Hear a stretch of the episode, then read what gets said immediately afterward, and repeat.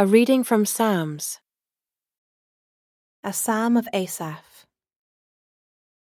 The Mighty One, God the Lord, speaks and summons the earth from the rising of the sun to its setting. Out of Zion, the perfection of beauty, God shines forth. Our God comes, he does not keep silence. Before him is a devouring fire around him a mighty tempest. He calls to the heavens above and to the earth that he may judge his people. Gather to me my faithful ones who made a covenant with me by sacrifice. The heavens declare his righteousness, for God himself is judge. Selah. Hear, O my people, and I will speak. O Israel, I will testify against you. I am God, your God.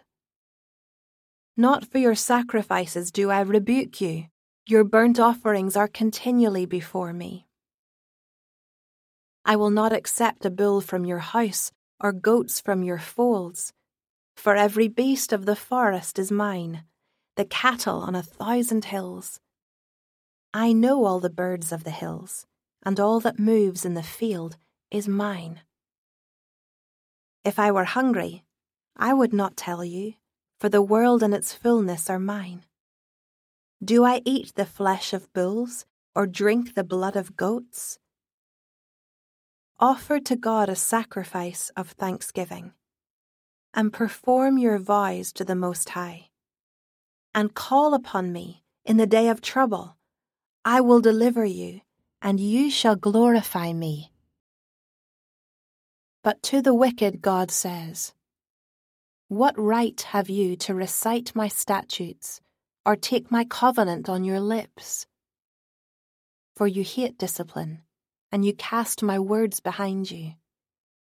If you see a thief, you are pleased with him, and you keep company with adulterers. You give your mouth free rein for evil, and your tongue frames deceit. You sit and speak against your brother. You slander your own mother's son. These things you have done, and I have been silent.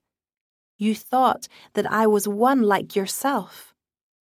But now I rebuke you and lay the charge before you. Mark this, then, you who forget God lest I tear you apart and there be none to deliver. The one who offers thanksgiving as his sacrifice glorifies me. To one who orders his way rightly, I will show the salvation of God.